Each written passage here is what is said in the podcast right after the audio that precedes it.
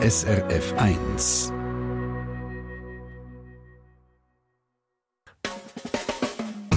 Deine Mundart auf SRF 1. Willkommen zu unserer Mundartstunde.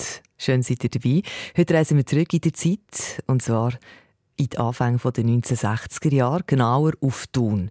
Thun, eine Kleinstadt im Eingang vom Berner Oberland, mit einem tollen See, einem wunderschönen Bergpanorama und dort spielt der neue Spoken Word Roman von Hans-Jürg Zink. Der Titel ist «Tut nicht zu wüst». Es ist eine Jugendgeschichte und es ist eine Liebesgeschichte. Im Zentrum der 16- bis 18-jährige Gymnasiast und Lehrersohn Jules Schwander. Und unser Mundartredakteur, der André Perler, ist mit dem Autor, mit dem Hans-Jürg Zink, durch Thun gelaufen, auf den Spuren von dieser Romanfigur, von diesem Jules. Eine Romanfigur, die auffand und viele Gemeinsamkeiten mit dem Autor selber hat. Angefangen haben die beiden in der Aula vom Thuner Oberstufenschulhaus. Hans-Jörg Zink, wir sitzen hier in der Aula vom Oberstufenschulhaus Progimatte zu tun. Da war früher äh, das Thuner Gimmi drin. Gewesen. In dieser Aula hat es an der Tele so moderne Stuckaturen, schöne Lampen, wie ich finde. Und wir hocken jetzt hier auf der Bühne von dieser Aula. Und hier in der Aula hat aber am Samstagvormittag der sogenannte Wochenschluss stattgefunden. Die lesen uns jetzt gerade als erstes die entsprechende Stelle aus dem Roman «Tut nicht zu wüst». Jazz spielen, das ist Fakt. Der Wochenschluss in Gimmerts Gebingen ist eine Erfindung vom Rektor Nussbaum. Es werde Zeit kommen, dass ich er überzeugt, soll der Felix Nussbaum zu seinem ungläubigen Kollegium gesagt haben, wo der Samstag als Schultag gefährdet wird sein. Die Fünf-Tage-Woche wird sich schweizweit durchsetzen.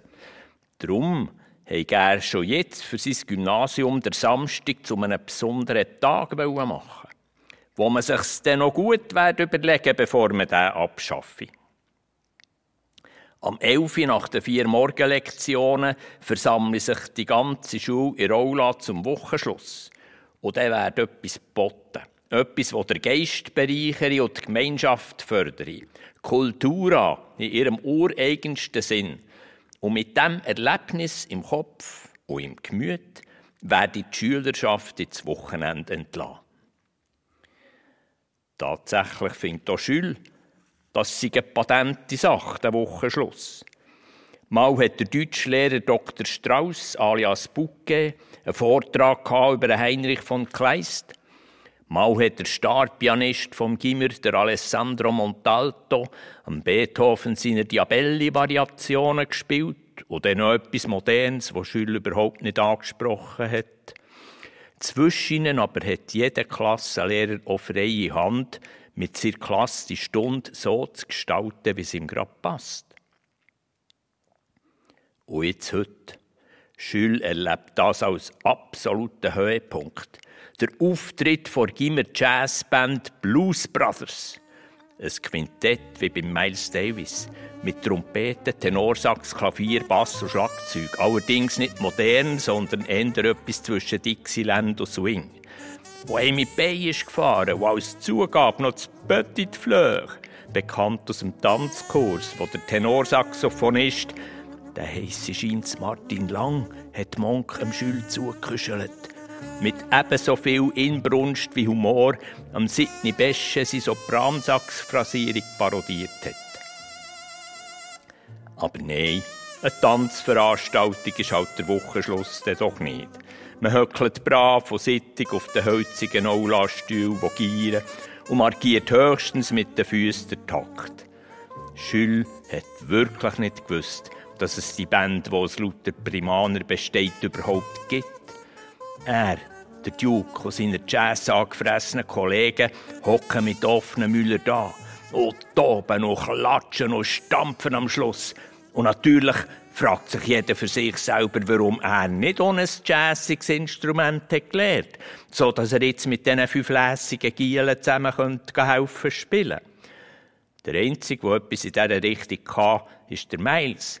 Der hat mal Klavierstunden und sich nachher ein Banjo gekauft, das er auch auf die Schulreise und in die Skilager mitnimmt, für Lieder zu begleiten. Monk ist am Cello ausgebildet worden, wie Duke an Giga, hat schlecht und recht ein an Bach und Bartok herumgepackelt und hat sich zum modernen Jazz durch die Platten, die ihm sein älterer Bruder gegeben zu hören, ein bisschen Musikerfahrung und viel Wissen angeeignet. Aber heute, am 18. Juni 1960, im Wochenschluss in Rolla vom Gelben Schulhaus zu Gebingen, haben sie zusammen erlebt, dass es möglich ist, Jazz nicht nur zu hören oder davon zu reden, sondern Jazz zu spielen. Und dann gut, und so, dass es fängt. Und diese Idee lässt Schül ganz lang nicht mehr los. Es ist also das Jahr 1960 zu Thun. Gebige ist Thun, das hätten wir schon verraten.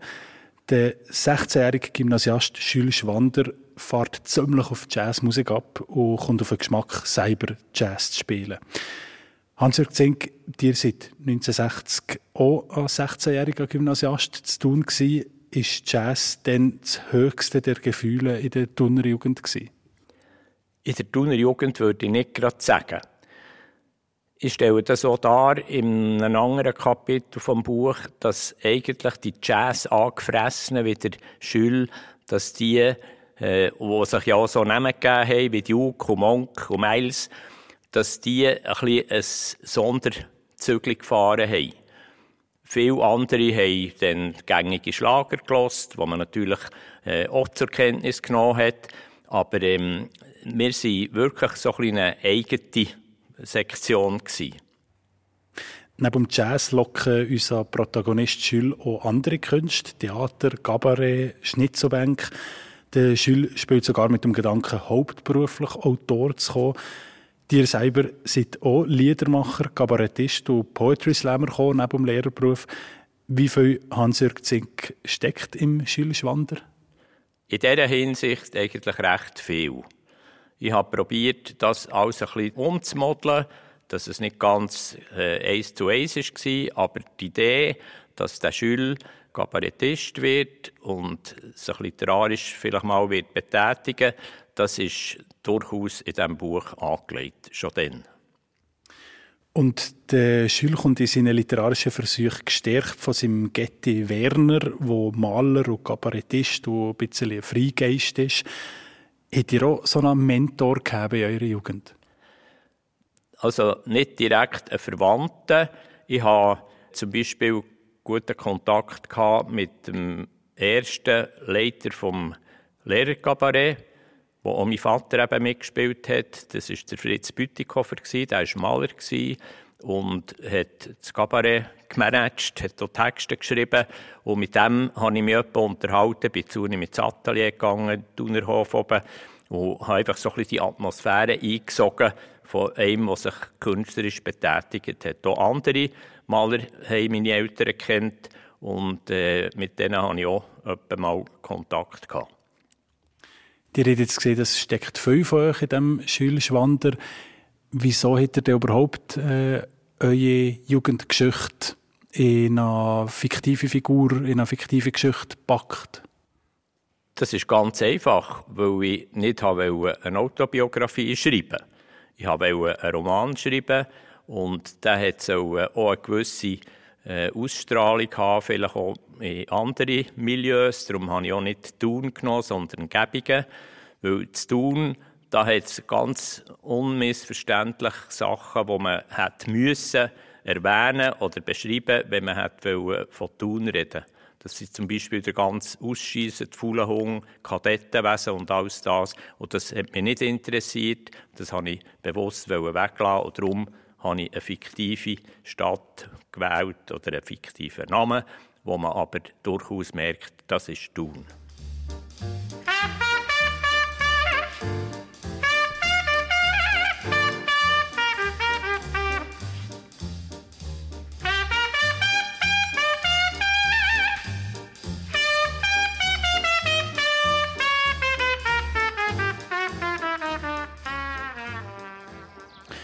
Jetzt sind wir im sogenannten Stremo angekommen, im Strandbad von Thun, also im Buch von Gebingen, da mit dem äh, schönen alten Badehausgebäude mit den Kabinen, zum Teil sogar noch Holzkabinen. Hier trifft sich der Schül mit dem Annie, einem Mädchen aus der Parallelklasse, wo mir ziemlich gut gefällt und wo er sich auch gut mit ihr versteht. Jetzt will er sie mit ein paar Gümp vom Sprungbrett beeindrucken. Wie ein Maienkäfer. Beim Sprungturm ist der Andrang weniger gross weder im Kanu. Schül steigt auf einmal das Leiterli auf, aber nicht zum 3 Meter Brett, sondern ganz auf bis zur 5 Meter Plattform. Jetzt musst du schauen, ruft er einem Mann zu, der am Bassenrand wartet. Steht zuvorderst her, macht eine Achtungsstellung und lässt sich vorwärts kippen. Mut braucht er dafür keinen mehr. Schließlich hat er den Matröseler jetzt auf Englisch gemacht. Als er auftaucht, sucht er das hellblaue Ende und winkt. Ode, was meinst du? Ein plump, kommt der Bescheid. Aber wie wenn man einen Herdöpfelsack von oben nachher liessen lackieren. Zu diesen Worten schaut das Anni todernst und nüchtern rein. Eine sachliche Antwort auf eine hoffentlich sachlich gemeinte Frage. Oder hat er lieber etwas anderes gehört? Mit Schein ist das Mädchen nicht darauf aus, ihren Kollegen bedingungslos und gratis zu bewundern. So kommt Schül zurück auf seinen Vorsatz von vorhin. Jetzt wird mal der anderhalber geübt. Auch wenn es vielleicht in die Hose geht, sie wird mich nicht fressen deswegen. Vom 3-Meter-Brett, das er jetzt erreicht hat, ruft er runter. Jetzt gibt es ein Salto vorwärts. Nach zwei, drei Mal Federn geht er zurück zum Startpunkt, wo er sich gemerkt hat, nimmt Anlauf, reißt sich zusammen und schaut, die Drehung ist gelungen. Nur Zeitauchen Füße voran hätte es über können sein. Das sagt er dann auch. Kaum hat er das Wasser zur Nase ausblasen und Zenni ist offenbar einverstanden. Jedenfalls nickt sie wortlos und scheint gespannt, was als nächstes auf Schüls Programm steht. Der andere Halber ist von den Sprüngen, die Schül muss üben, der schönste. Weil, wenn man ihn kann, dann taucht man Kopf voran ins spiegelglatte Wasser, ohne ein Tröpfchen zu verspritzen. So kann es der Launer Bruno. Nur Schwan der Schül ist halt noch nicht ganz dort. Und jetzt ein anderhalber, hört sie in den Mögen und gespannt schaut sie auf zum Brett, weil eigentlich weiss sie ja nicht wirklich, was das ist. Schül in seinen schwarz-weißen Badhosen mit Bauchansatz, dickem Hinteren und stämmigen Pfosten kommt er nicht wiedergeborene Wasserspringer vor. Der Name Moby Dick fällt er ein. Derweil nimmt er all seine Energie jetzt zusammen und satzt vom Brett am Launer Bruno zu Trotz. Aber leider hat er es viel zu gut gemeint mit seinem Kraftgeben. Aus dem Anderhalber wird fast ein Doppelter, aber eben nur fast. Schül landet auf dem Rücken und Zenni, wo von dem Gesprütz fein nass wird, muss lachen. Fast wie ein Meienkäfer. Hat's weh da? fragt sich ein Tuch wo sich kopfbleich und verstrubbelt am Bassenrand auftaucht. Geht so, ächzt er. Kann nicht mehr gut schnaufen. Glaube, ich übe dann nächstes Mal weiter. Und man sieht ihm an, dass es ernst gilt. Glänzen nicht sogar Tränen in den Augen. Wie du willst, macht Senni. Dann höckeln wir halt noch ein Schütze an die Sonne. Oh ja, seufzt die Schüler jetzt erleichtert. Wir wollten ja noch zusammen berichten. Weisst du was? Ich hole noch schnell mein Tüchli. Jetzt hat es da noch äh, Schnee ja. im April. Das hat also noch nicht so just geklappt mit dem Annie beeindrucken, aber das ist bei dem Annie auch nicht so einfach. Sie ist eine gebildete und sehr progressive junge Frau. Das passt irgendwie nicht so ins Bild vom Berner Oberland von den 1960er Jahren, das ich habe. Nein, wahrscheinlich nicht. Aber der Senni ist halt einfach ein bisschen eine spezielle Frau. Und sie hat viel gelernt beim Dökti, bei der Frau Dr. Wiesen, wo wir schon vorher geredet haben. Und sie ist einerseits sehr sachlich, sehr realistisch und andererseits hat sie ganz klare Vorstellungen vom Leben und von dem, was sie erreichen will. Die hat an der Vernissage vom Roman «Tut nicht wüst» gesehen, die Figur von Manny sei fiktiv. Wieso hätte er diese Figur unbedingt in der Geschichte drin haben Weil es ohne diese Figur einfach eine ganz andere Geschichte wäre geworden. Das ist ganz der einfache Grund. Man hat es vorhin gehört, dass Annie redet das anders Berndeutsch als der Schül, nämlich Frutigdeutsch. Wie hat er es geschafft, äh, diesen Dialekt authentisch wiederzugeben? Wir sind schon, als ich in Gimmer gegangen bin, viel auf äh, Achseten, ob Frutigen in die Ferien. Und dort sind wir bei Bauernleuten gewohnt und die haben dort den Dialekt natürlich geredet. Und den hatte ich im Ohr. Gehabt. Im Gimmer haben wir auch ein paar Schüler und Schülerinnen aus Frutigen, gehabt, wo man hat gehört wie sie reden. Ob die sich vielleicht ein angepasst haben im Thuner Dialekt. Aber ähm, richtig äh, Frutigdeutsch ist es erst geworden mit dem Erich Blatter. Das ist ein Sprachwissenschaftler, ausgewiesener ähm, Kenner von der Frutigtaler Mundart und redet selber. Und der hat mir verdankenswerterweise das ganze Buch auf Frutigdeutsch durchkorrigiert. Ich kann ihm nur ein ganz grosses Merci sagen. Und hier im Stremo, im Strandbad von Thun, hat ihr auch recht viel Zeit verbracht in der Jugend? Ja, auf jeden Fall. Schon als kleiner Knopf sind wir äh, daher gegangen und äh, ich habe auch relativ klein und auch nicht schlecht können schwimmen und das Gumpen war äh, für mich eigentlich auch so etwas was ich leidenschaftlich gerne gemacht habe. Also der Stremel, das ist im Sommer ist das bei schönem Wetter natürlich die zweite Heimat gewesen.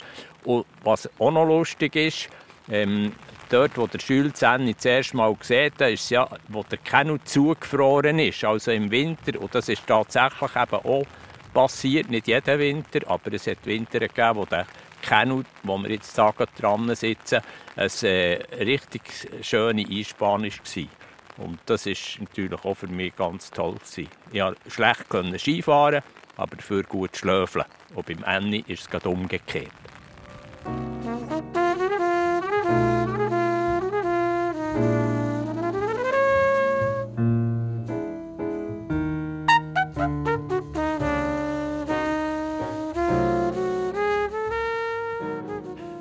Haben Sie gesehen, wir hocken hier im Euterenhaus zu tun, äh, im Salon von dem E-Familienhaus aus den 50er Jahren mit äh, Klötzli, Parkettboden und Schmine.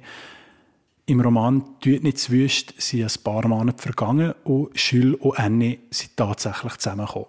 Und jetzt bringt er sie zum ersten Mal heim zu den Eltern und sie hocken zu viert da vor dem Schmine, so wie wir jetzt Anstandsabstand. Zenni mit ihrem Jeans Seabird Gupp sitzt als schwarz-rote Figur kerzengerade auf der Vorderkante vom Kanapee, für ja nicht hingern zu liegen und rührt in ihrem Kaffeetassli einen halben Meter Anstandsabstand zwischen sich und ihrem Schatz, wo das Feuer um halbwegs zum Lauen gebrungen und endlich auch Platz genommen hat. Sie erzählt jetzt den älteren Schwandern noch etwas genauer, wie ihre Familie nach dem Unfalltod vom Vater durch müssen, für sich einigermaßen eine Existenz aufzubauen. Und wie die Döckti, ebenfalls Witfrau geworden, dank ihrem Vermögen haben können helfen. Alles Zeug, das Schül schon weiss. Nicht zuletzt auch, dass ihre Brüder lieber Militärli und am Stammtisch hockt, weder in die Vorlesungen zu gehen.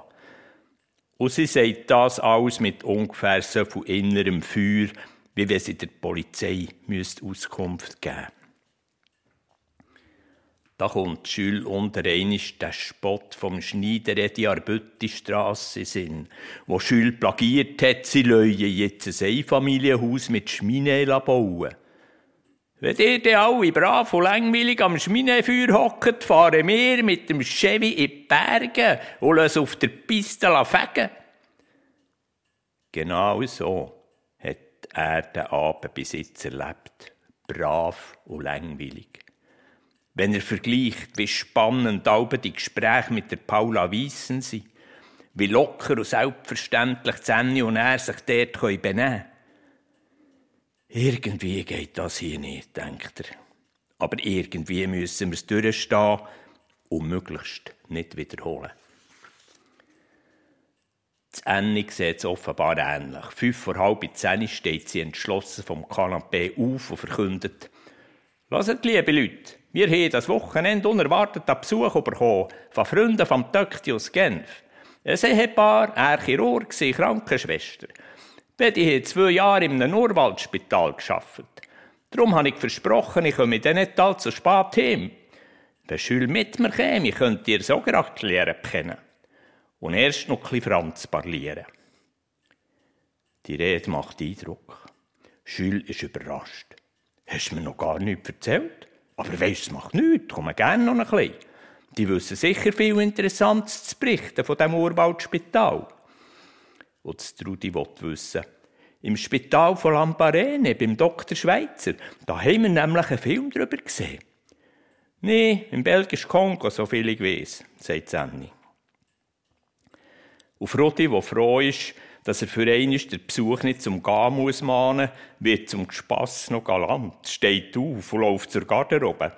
Also, Fräulein Trummer, es hat mich sehr gefreut. Darf ich im Mantel helfen?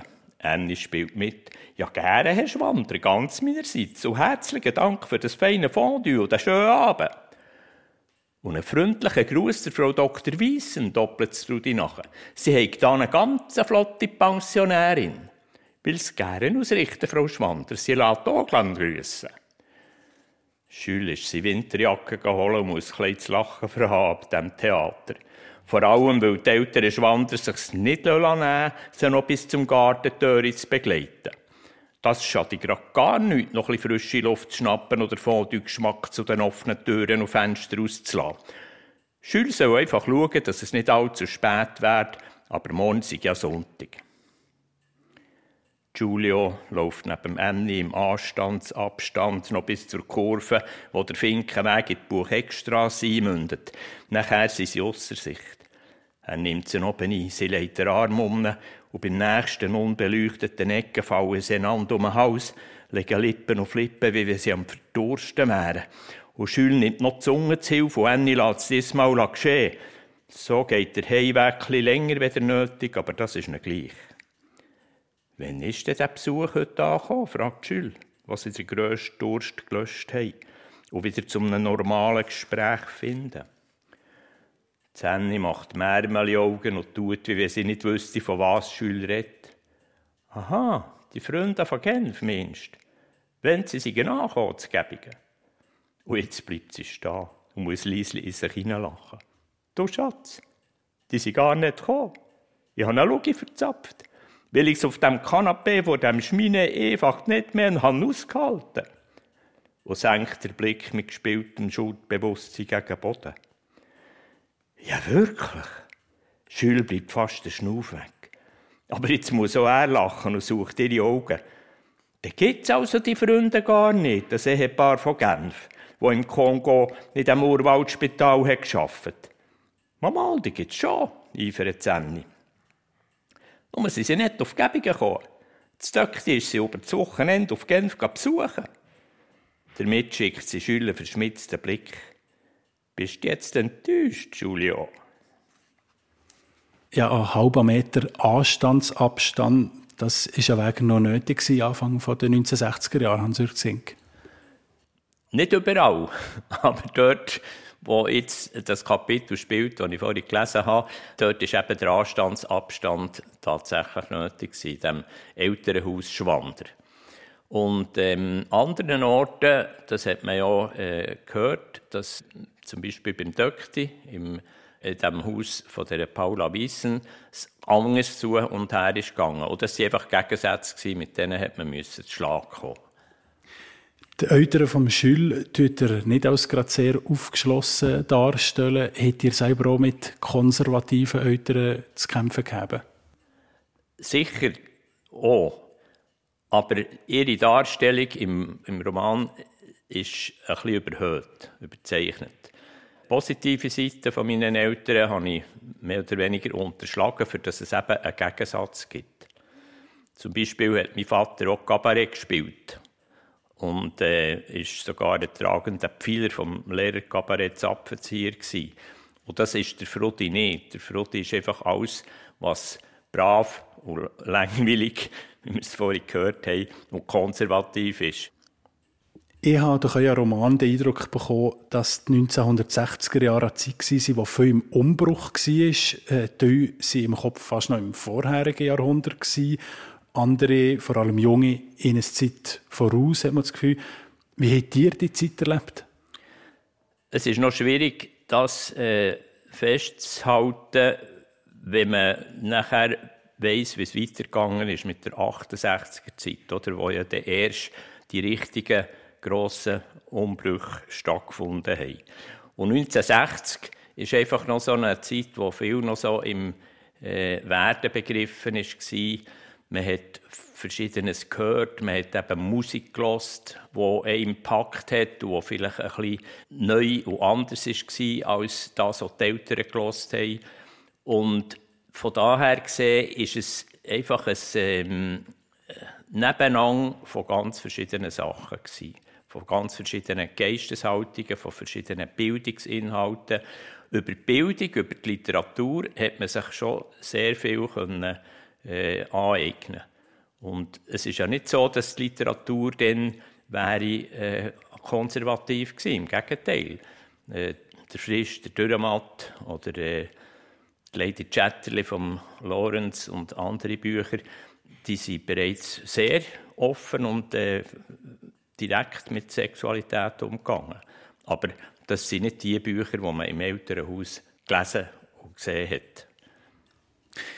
Zum Abschluss noch die Frage, wie ihr eure Jugend mit der von eurem alter Ego Schül vergleicht, hättet ihr gerne mit ihm tauschen?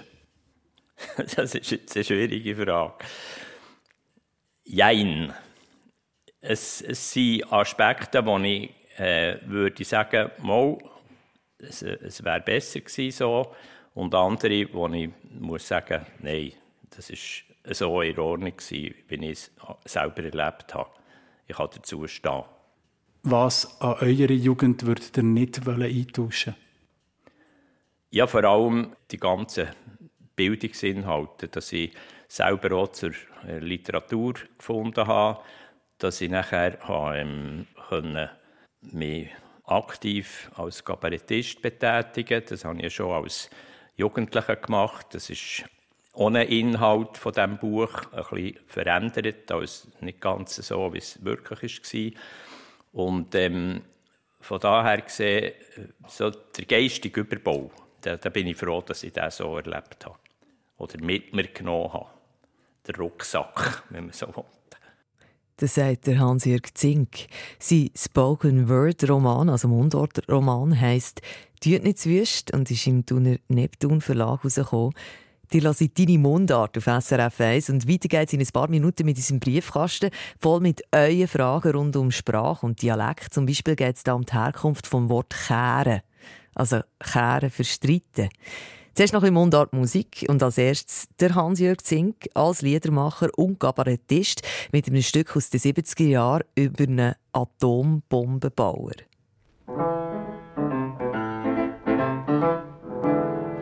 Mein Onkel ist ein kleines Genie und sein Spezialhobby ist das Basteln von Atombomben.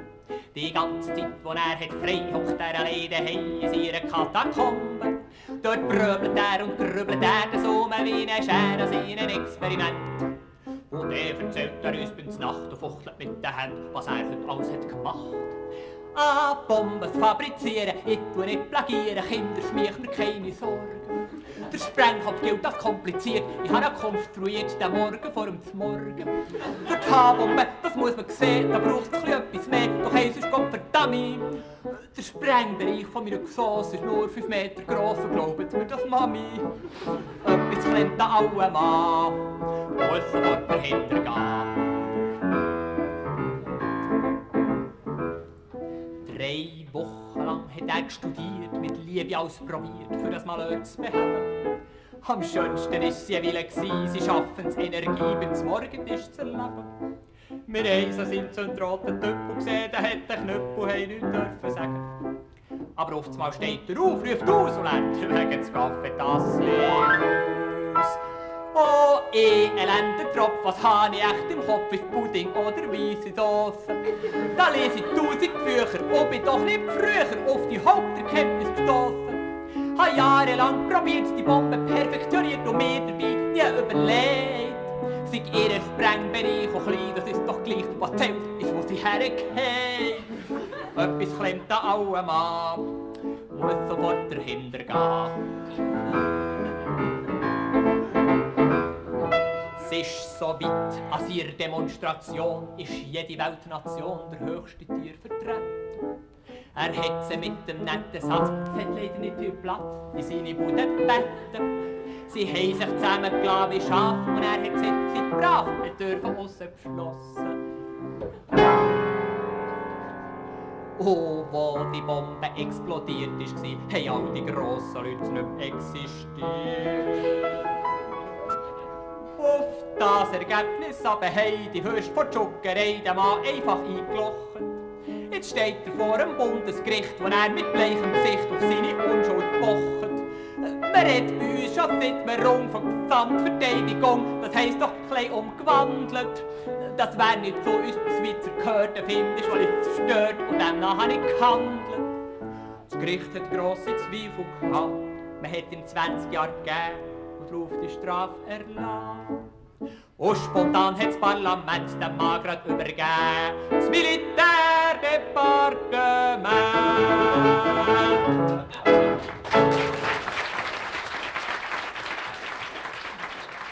Eins, zwei, eins, zwei, drei. Und es wartet, steht und wartet im Regen und im Sonnenbrand. Jahr für Jahr im blauen Röcki guckt Wegart über Land. Mädchen im schönen Röcki sagt, ähm, wartest Nacht und Tag. Deiner grossen blauen Augen sag, was tun sie für eine Frage? Ach, mein Schatz ist von mir gegangen, das Gelände brav, hast du nicht gesehen. Menge geht auf glatten Wegen, schreibt ein Brief und kommt nicht mehr. Und es wartet, steht und wartet im Regen und im Sonnenbrand. Jahr für Jahr im blauen Röcki guckt die Wegart über Land. Meine kommt, ich will mir warten, will mir bis ans Grab. Durch den Netz jetzt Röcki bleiben, frierst nicht schier, geht die Füsse ab. Und es wartet, steht und wartet im Regen und im Sonnenbrand. Jahr für Jahr im blauen Röcki guckt die Wegart über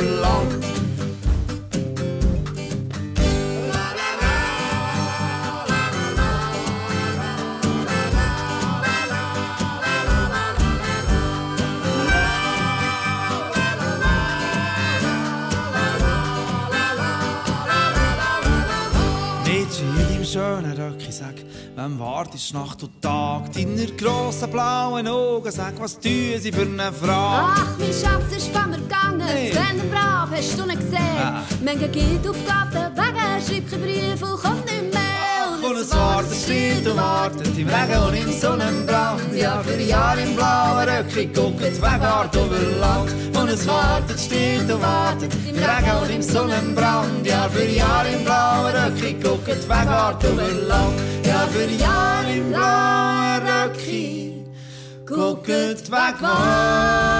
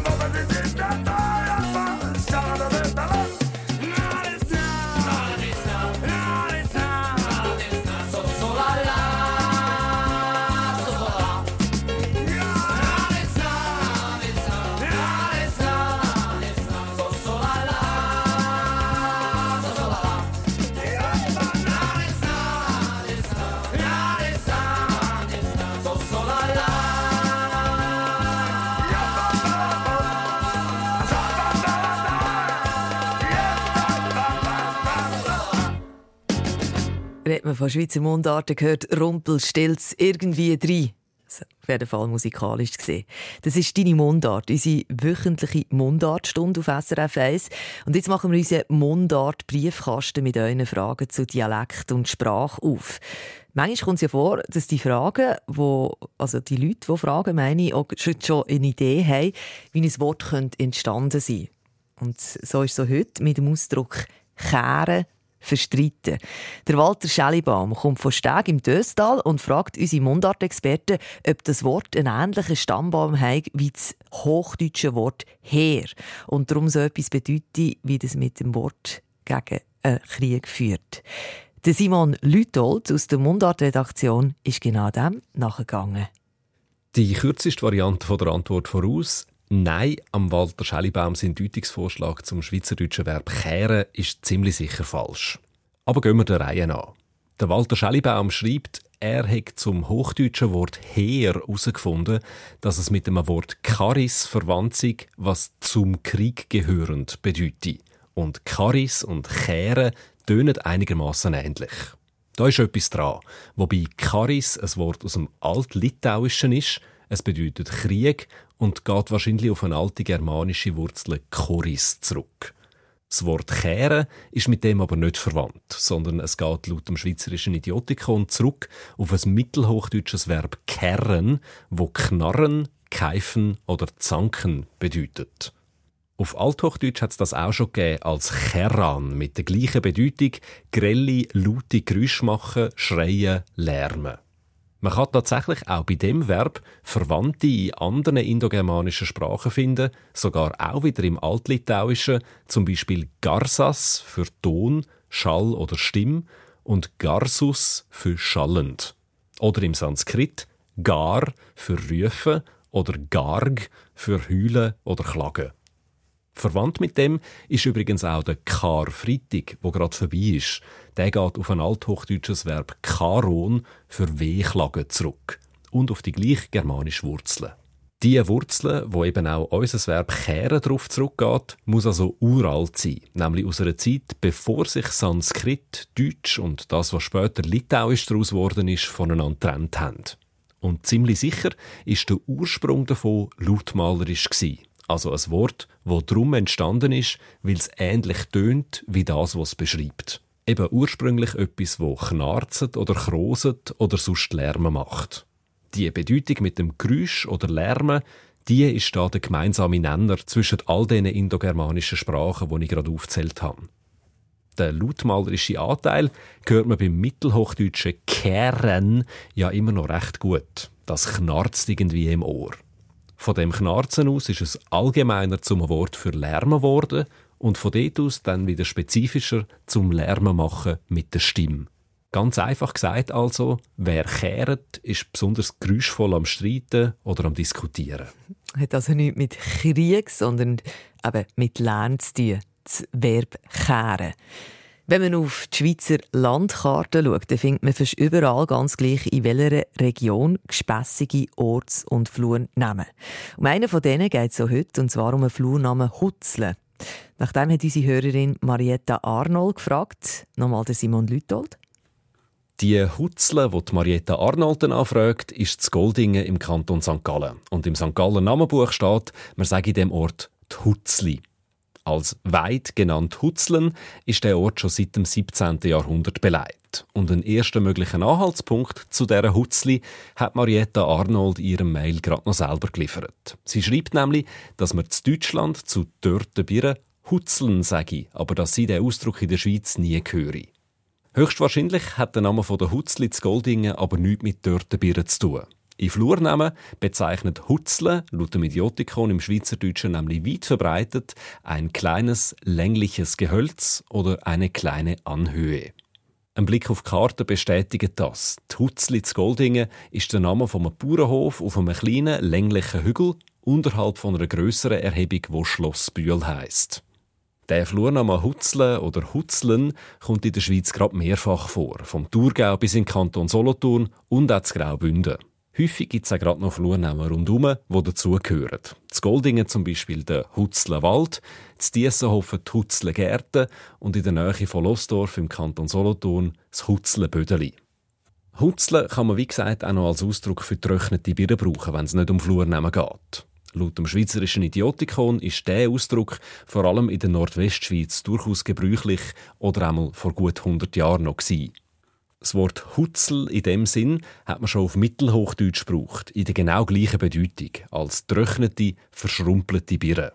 Es gibt auch noch ein Verb dazu, hutzeln für verteeren oder verschrumpeln und das ist auch auf Menschen übertragen worden. Als Hutzelmännli oder Hutzelweibli sind vor allem alte, runzlige Menschen bezeichnet worden. Ich glaube aber, wie gesagt, nicht, dass das mit der Bezeichnung Hutzle für einen kleinen länglichen Hügel irgendetwas zu tun hat. Das ergibt schlicht keinen Sinn. Was ich gefunden habe, ist zum Beispiel der Ausdruck Hutz oder Hotz, für wenn man zum Sprung ansetzt, oder Hutzle als Bezeichnung für einen Geiss oder etwas Zerzaustes. Aber nichts von dem bringt einem auf der Suche jetzt wirklich weiter. Und was es auch noch schwierig macht, weder zu den Hutzlen als dörte Birre noch zu Hutzlen als Bezeichnung für einen Hügel habe ich brauchbare Ansatzpunkte gefunden, was ursprünglich hinter dem Wort steckt. Weil weiter zurück als bis ins Mittelhochdeutsche habe ich es nicht verfolgen. Wo genau Hutzle als Ausdruck also herkommt, bleibt das Rätsel. Hutzle ist in diesem Fall also einfach eine Bezeichnung für einen ländlichen, kleinen Hügel. Und jetzt geht es noch um Familiennamen. Da geht es heute um den Namen Brunner.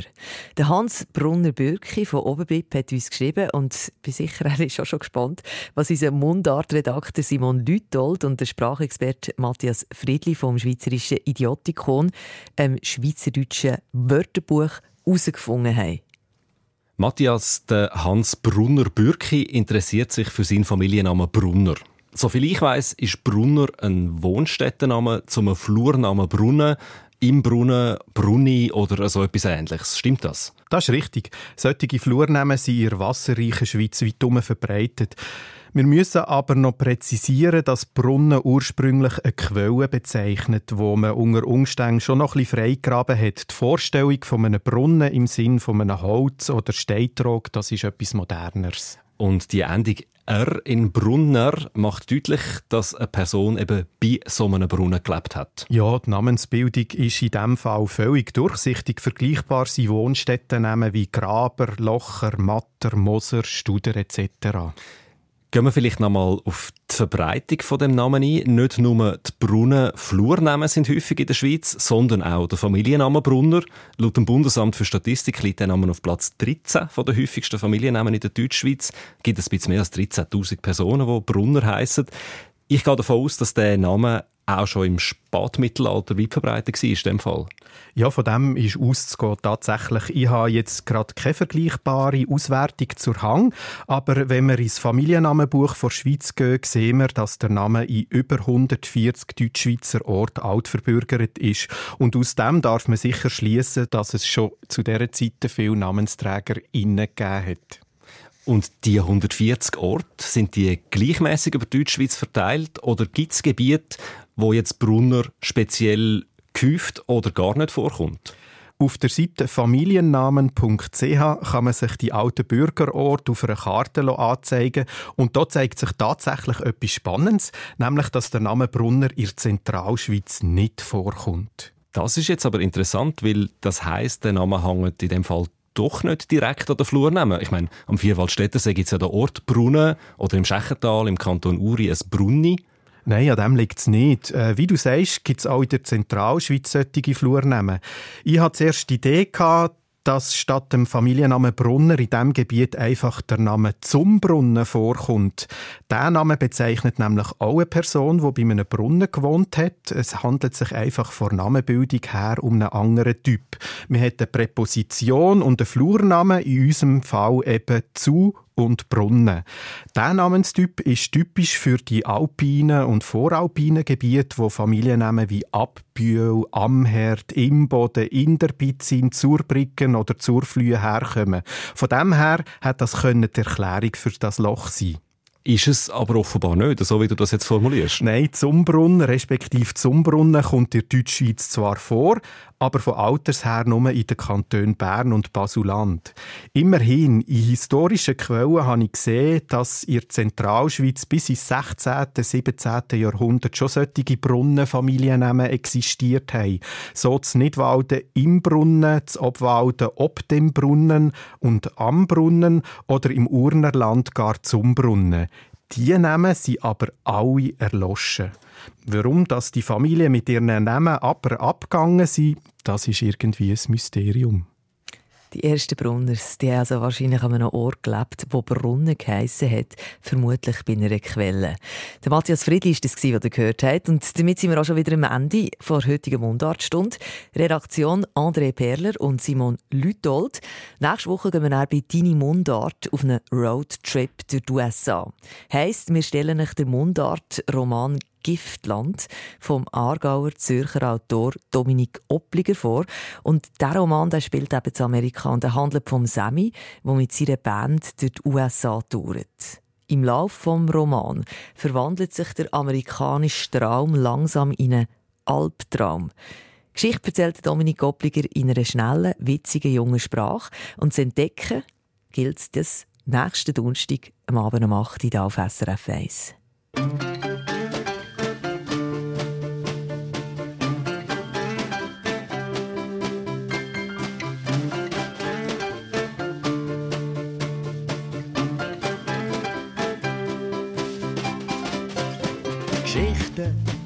aus einer Zeit mit Sachen, die es gar nicht gibt. Es ist einmal so für sie an, und wenn sie nicht, sie sind noch da.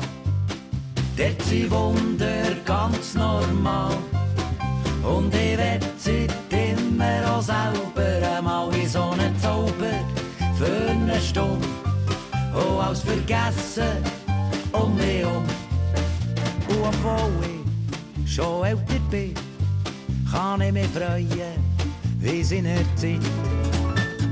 Und ich als kleiner Giel, das ist doch schon länger her, träumt und mir auch vorgestellt habe, wie schön das es doch wär. Selber mal ein König ziehen, Drachen und ein Bär. Kind sie ist zum Glück für mich auch heute noch nicht schwer.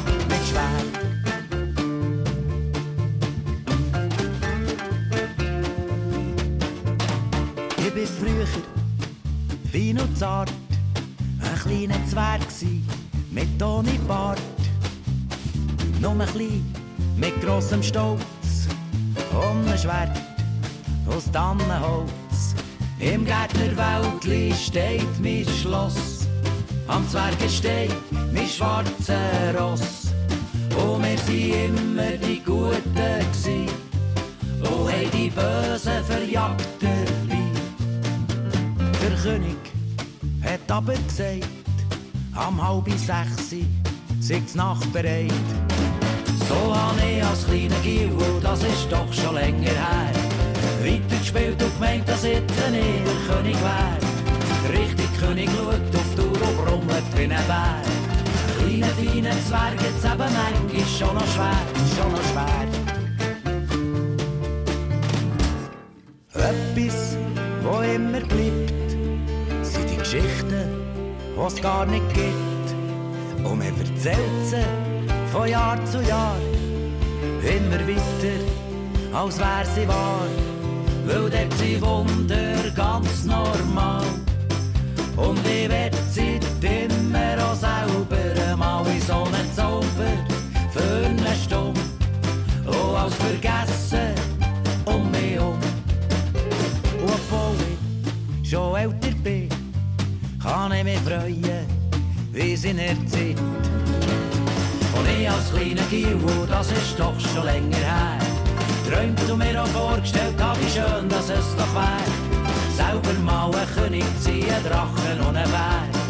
King sein ist zum Glück für mich auch heute noch gäng nicht schwer. Und ich als kleiner Gil, das ist doch schon länger her, träumt und mir noch vorgestellt habe, wie schön dass es doch wär. Selber mal ein König sein, ein Drachen und ein Bär. King sein ist zum Glück für mich auch heute noch gäng nicht schwer. Nicht schwer.